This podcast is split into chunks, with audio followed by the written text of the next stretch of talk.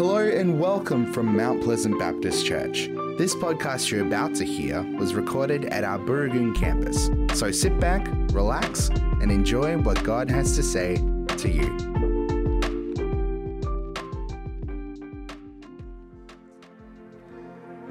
Father, we get, we pray, Lord Jesus, that we would get a sense of the love that you have for us.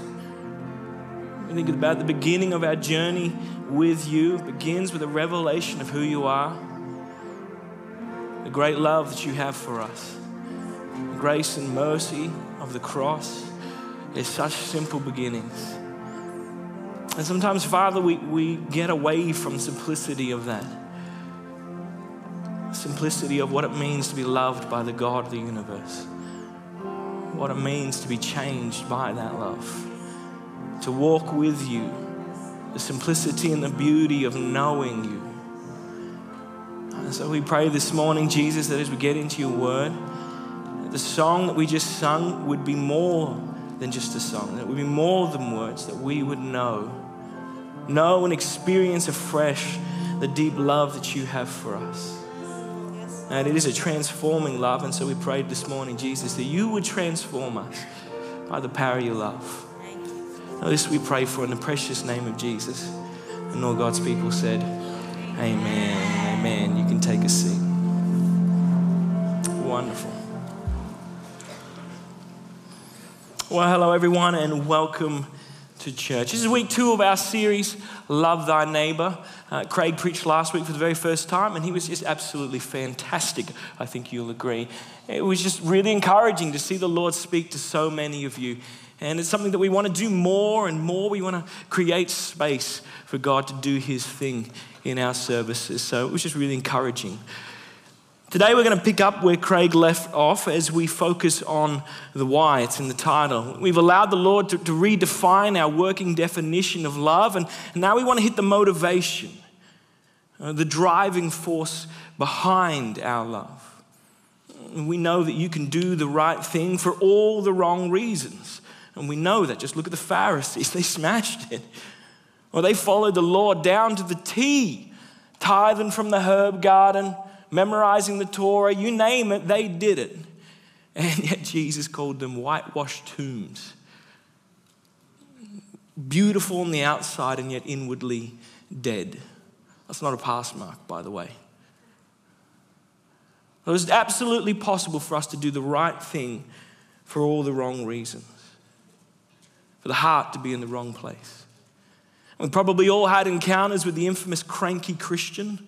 Hands up if you've encountered the infamous cranky Christian? Nobody. Well, that means you are the cranky Christian.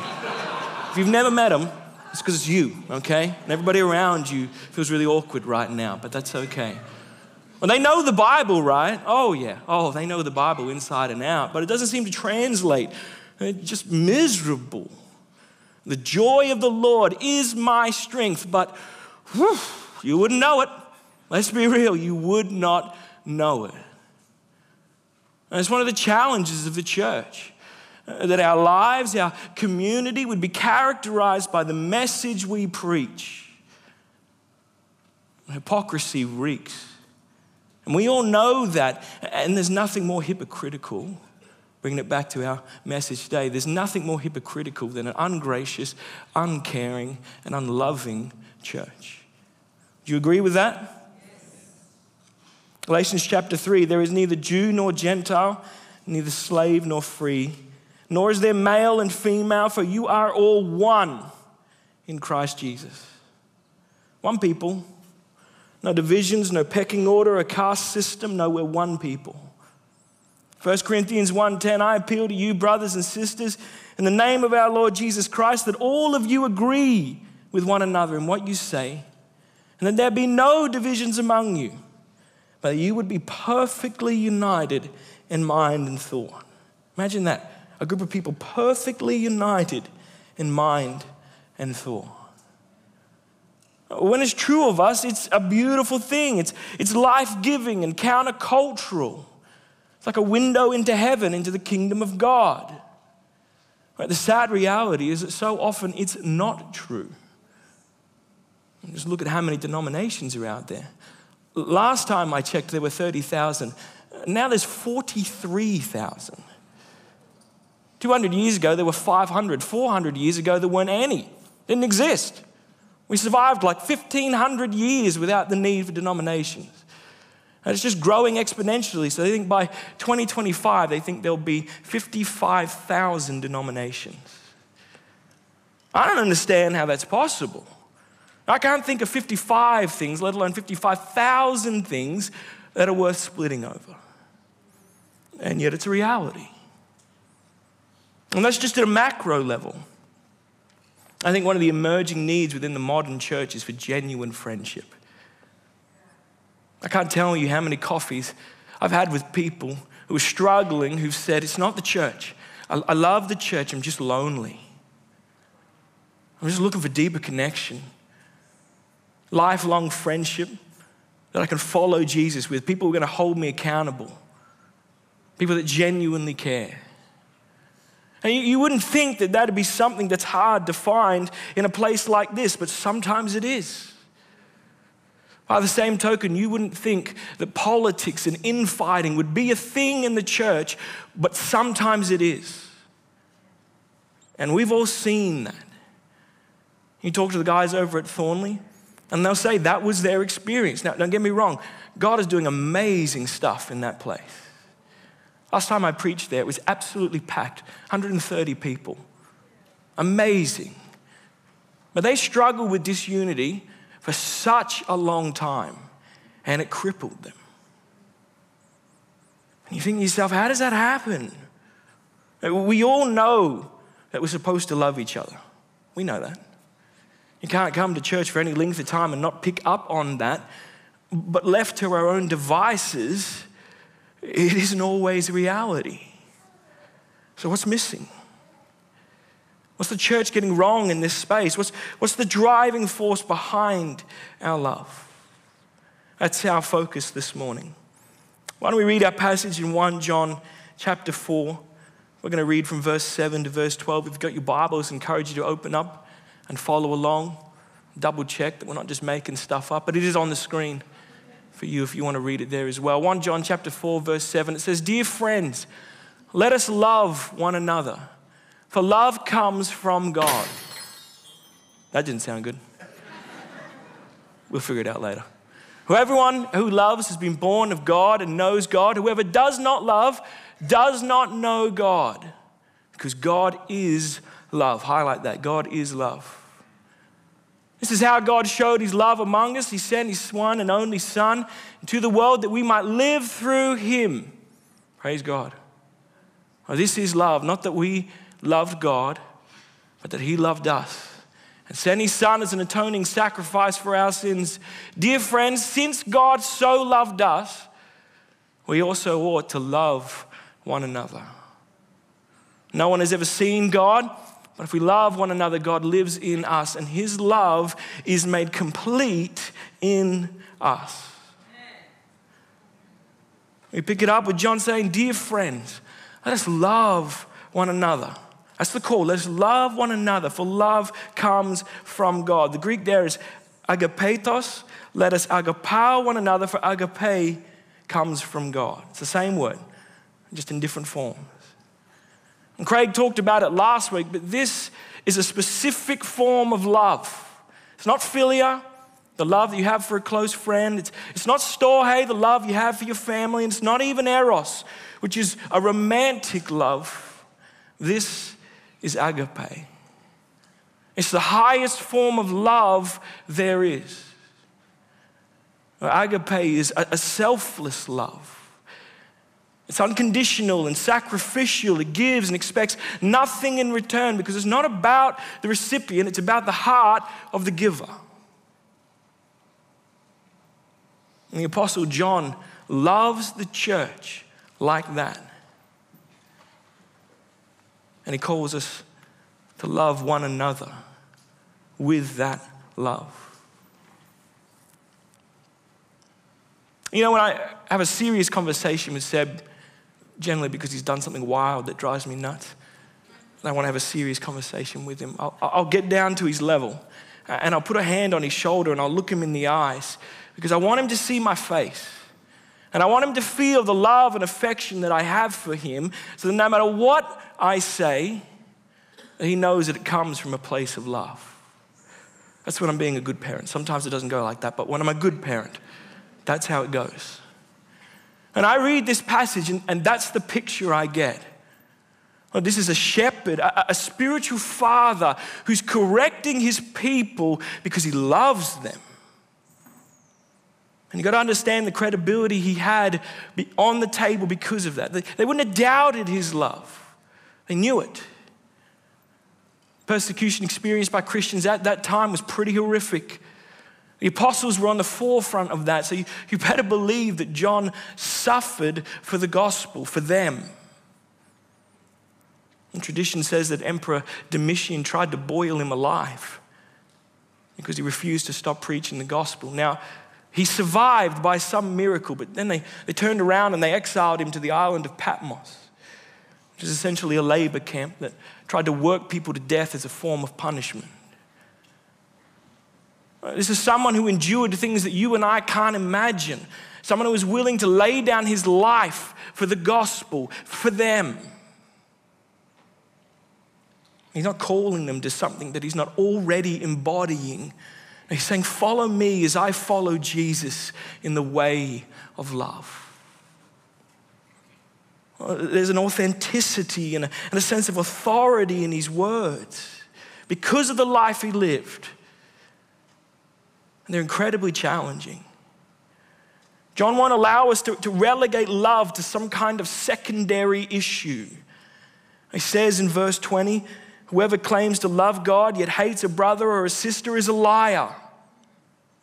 Or does not love their brother or sister whom they have seen, who's right in front of them, cannot love God whom they have not seen. And John's not afraid to confront us with the truth, but we've got to be so careful you read that through a legalistic lens and you'll completely miss the point. God's not saying if you love the people around you, God will love you. That's not what He's saying. Don't turn this into a box you've got to tick. It's not about earning anything, it's not what it is. It's about evidencing the genuine nature of our salvation. And what He's saying is you can come to church you can sing and, and, and lift your hands and give and do all kinds of things for God. But if you're not passionate about people, if you don't have a genuine love for the people around you, alarm bells should be going off everywhere because He is love. If He dwells in you, love will too. You can't have one without the other because this is who He is. That's why he can say, You love God and yet hate a brother, you are a liar. It's easy to fall into the trap of solo Christianity, particularly in this age. I can just watch it online. I don't even need any of you. Just me and Jesus walking through life, and that's, that's all that matters. And here John challenges that idea. He says, The love you have for God and the love you have for those around you is inextricably linked. Because God is love. And how do we know that? Well, he says in verse 9 this is how God showed his love among us, revealed it among us, made it known. He sent his one and only Son into the world that we might live through him. This is love. This is what real love, like agape love, looks like. Not that we love God, but that he loved us and sent his Son as an atoning sacrifice for our sins. Remember, agape is, is a selfless love. It's unconditional and sacrificial. It gives and expects nothing in return. The cross is all of that. It's the ultimate expression of God's heart. And when your circumstances are making it difficult for you to see the goodness of God, the cross stands as an everlasting reminder that He is for you. Everlasting reminder. That's why it's central to the church. It's, it's our anchor, it brings everything into perspective. You might be here this morning really struggling. I was sitting there asking God, why? Why didn't you intervene over here or answer that prayer over there? We've all been there, I get it. But I look at the cross and I'm reminded it cannot be that He simply does not care. It's not what it is. I know that He loves me. I know that He's for me. I've seen it with my own eyes because I've seen the cross. And that is the heart of my God, heart of our God. He gave up everything for me. That's agape love. That's, that's how powerful it is. And it should be a marker of our community. Here's the key you won't find that kind of love in here. It's not something that I have to give, it's something that's been given to me. Remember what Craig said last week agape love never fails. Like, never? Because if that's true, I can't do that. And neither can you, but that's the whole point. It's the whole point.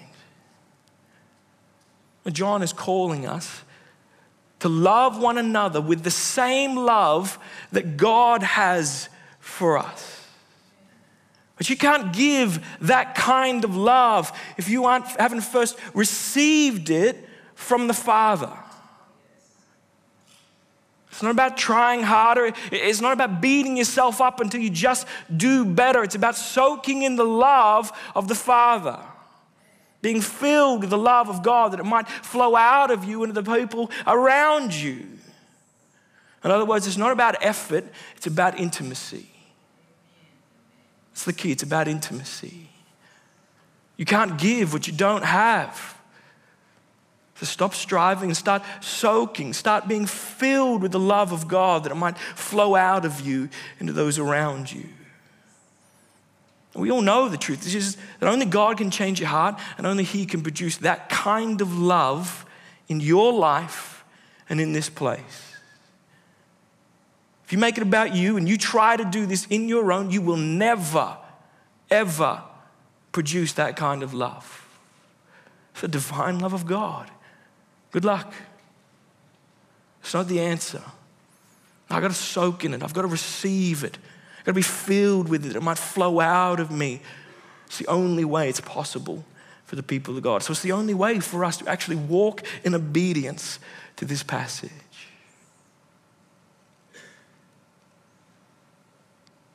Everybody remember the story of, of Corrie ten Boom? Raise your hand if you remember Corrie ten Boom. Like a hero of mine, just an amazing person If you don't know who she is, Google her. Do a bit of research, right? You'll thank me for it. The short version of her story is that essentially her, her and her sister were hiding Jews during World War II. Unfortunately, they were caught, discovered, and, and so they were thrown into a concentration camp, which is obviously horrific. She saw both her father and her sister die and, and endured things that you and I just don't have a framework for. Couldn't imagine. She survived.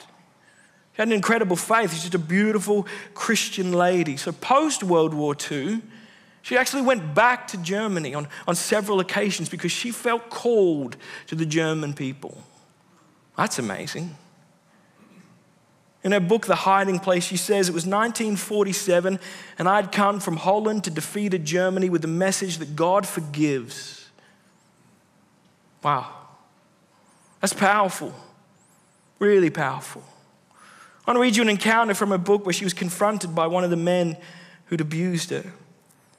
She said it was a church service in Munich when I saw him, the former SS man who had stood guard at the shower door in the processing center at Ravensbrück. It was the first of our actual jails that I, jailers that I had seen since that time, and suddenly it was all there the room full of mocking men, the heaps of clothes, Betsy, who's her sister, pain stricken face. He came up to me as the church was emptying, beaming and bowing. How grateful I am for your message, he said, to think that as you say, he has washed my sins away. His hand was thrust out to shake mine, and I, who preached so often to the people in this region of the need to forgive, kept my hand at my side. Even as, an angry, even as the angry, angry, vengeful thoughts boiled through me, I saw the sin in them. Jesus Christ had died for this man. Was I going to ask for more?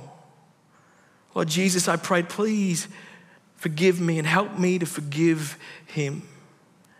I tried to smile, I tried to raise my hand, but I just, I just couldn't.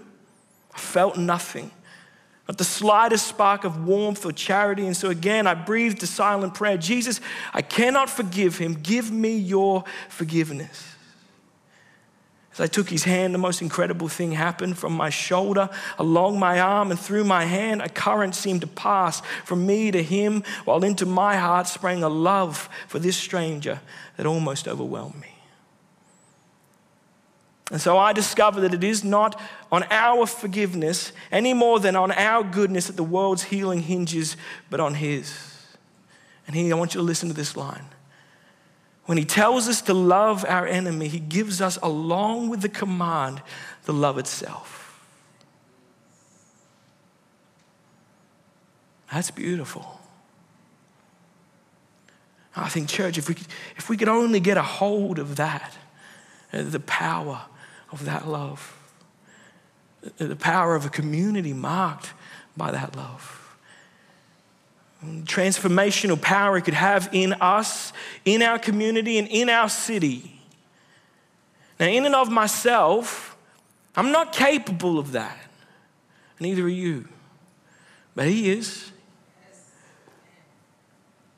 John's so clear. We love because he first loved us. That's verse 19. It starts with him, not with me. It's not meant to be a burden, it's meant to be the natural overflow of the intimacy that we have with him. That's what we see in verse 11. John says, Dear friends, since God so loved us, we also ought to love one another. It's just natural. How could we not? No one has ever seen God, but if we love one another, God lives in us, and his love is made complete in us. That word complete is telau, and it means to perfect or, or, or to reach its goal. And I want you to think about that for a second. The love of God is perfected. It reaches its goal as it leads us into loving community. That's a beautiful thing. It's life as God intended. I love the way that John Piper puts it. He says, When he, that is John, says we ought to love one another, he means ought, the way a fish ought to swim in the water, and birds ought to fly in the air, and living creatures ought to breathe, and peaches ought to be sweet, and lemons ought to be sour, and hyenas ought to laugh. Born again people ought to love. It's who we are. This is not mere imitation. That'll be duty if you make it imitation. It's not mere imitation. For the children of God, imitation becomes realization. We are realizing who we are when we love. That's joy, not duty. And it's as natural as breathing because this is who we are. This is what God set us apart for to love Him and to love people. And when we get it right, when we walk humbly before God and pursue intimacy, because it's not about effort, it's about intimacy, it's powerful. It's really powerful. That's when the people of God shine. Not because of what we do, because of who we are, set apart by the love of God in us. That's why John says in chapter 13 of his gospel, By this everyone will know that you are my disciples. They'll see that you're set apart if you love one another. That's why we get to the end of this passage and he says, No one has ever seen God, but if we love one another, God lives or, or abides in us. And I know it's a little confusing, but essentially, John is saying when we love each other with agape love, the same love that God has for us, we make the invisible God a tangible reality. It's like air. No one can see it. But as the breeze hits your face, it's tangible. It's an undeniable reality because it's right there. It's the power of a loving community. A community filled with the love of God. It makes the invisible God a tangible reality. I don't know about you, but I want to see people walk in here and experience the tangible reality of God. So I hear John's words and I'm challenged and I'm inspired. I think the truth is that we haven't always got this right. We've all heard stories, whether it's someone coming to church for the very first time and being scolded for wearing a hat. True story, by the way. Or the gay couple who's been turned away because they were holding hands. Or the homeless person who's been given an incredibly wide berth because it just makes us feel uncomfortable. And we haven't always got this right, and we need to be honest about that. But we also need to know that in and of ourselves, we never will. There's only one way for the people of God to express the love of God, and that's about intimacy. It's not about effort. I look at someone like Corrie ten Boom, I, I see the power of God's love, and all I can think is, God, do that here in me, in this place.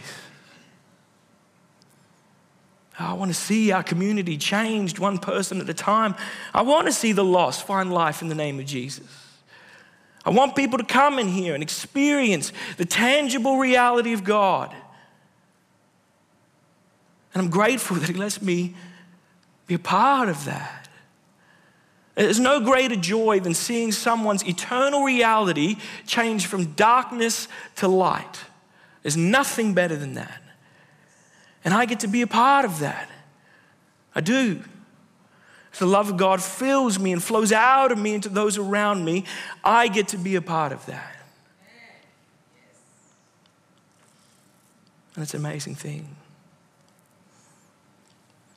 You know, as I was preparing this morning, I felt like the Lord said to me, There's a difference between a friendly and welcoming and nice and then agape love. There's a difference. This is good, but anybody can do that. This is the stuff that God alone can do. And I think the Lord wants to take us deeper. I think He wants to take us from, from a nice church a very warm, welcoming place, a nice church, to a community marked by agape love. It's a deeper thing. something countercultural in that. There's something supernatural, something of God in that. See, I want to finish this morning. We want to create some space for God to speak to us this morning. We want to allow Him to deepen these truths in our hearts. Craig kicked this off last week, and it's something that we want to do more and more. We want to, we want to learn to hear the voice of the shepherd, and we want to give him the space to speak. I want to invite the band to come back up. Truth is, I don't know where you're at this morning. I don't. You could be in a beautiful spot with the Lord, praise God if you are. Or you could be here and barely hanging on. You could go on through a dry season where God just feels so far away. Or you could be here, and if you were honest, you would say, I've never experienced the agape love of God. I've heard about it.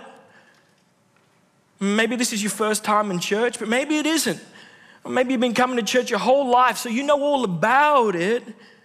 And you know all about what it means to follow Jesus, but you've never experienced the love and the goodness of God for yourself.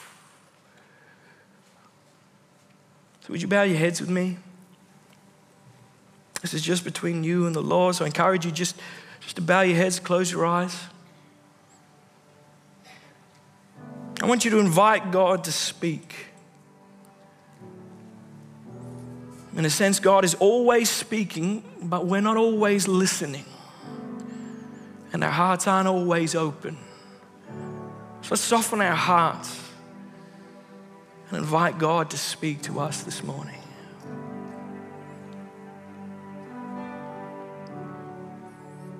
Remember the words of Isaiah Here I am, Lord, your servant is listening.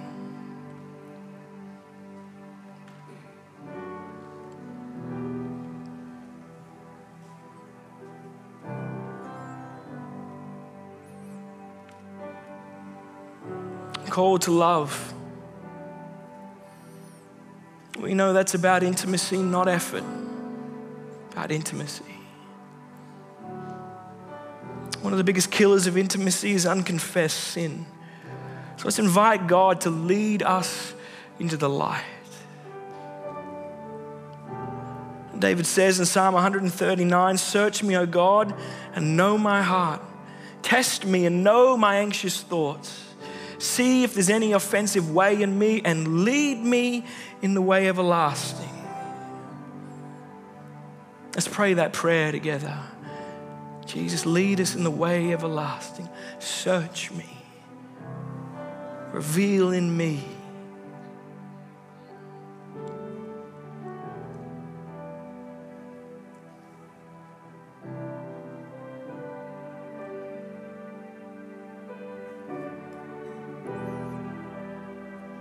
Sometimes the Lord speaks through a picture or a word. Sometimes it's a scripture that bring, brings to mind, or sometimes it's just a thought that pops into your head that just won't go away. But He speaks and He reveals. And He always does it from a place of love.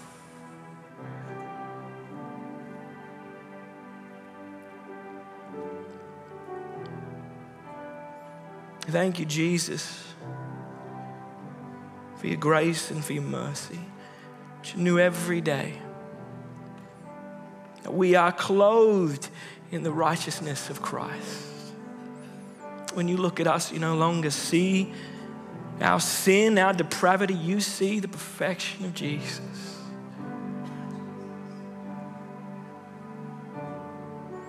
And the cross is our hope. It's an everlasting testament to the agape love of God. It's not meant to be ethereal. God wants us to know and experience that love. He's not distant, He's right here with us. The invitation this morning is just to press in. I invite you to turn your loving affection towards the Father, maybe for the very first time.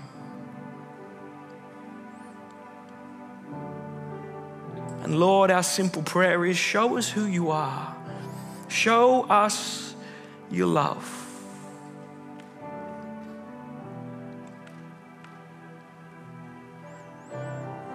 Fill this place. Fill each and every person here this morning. Fill us that it might flow out of us into those around us. That people might see and experience the tangible reality of who you are. This we pray for. In the precious name of Jesus. Amen.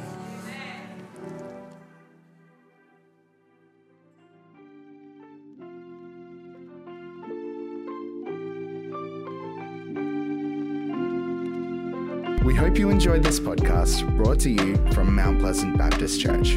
Our prayer is that what was said today inspires you and strengthens you in your faith.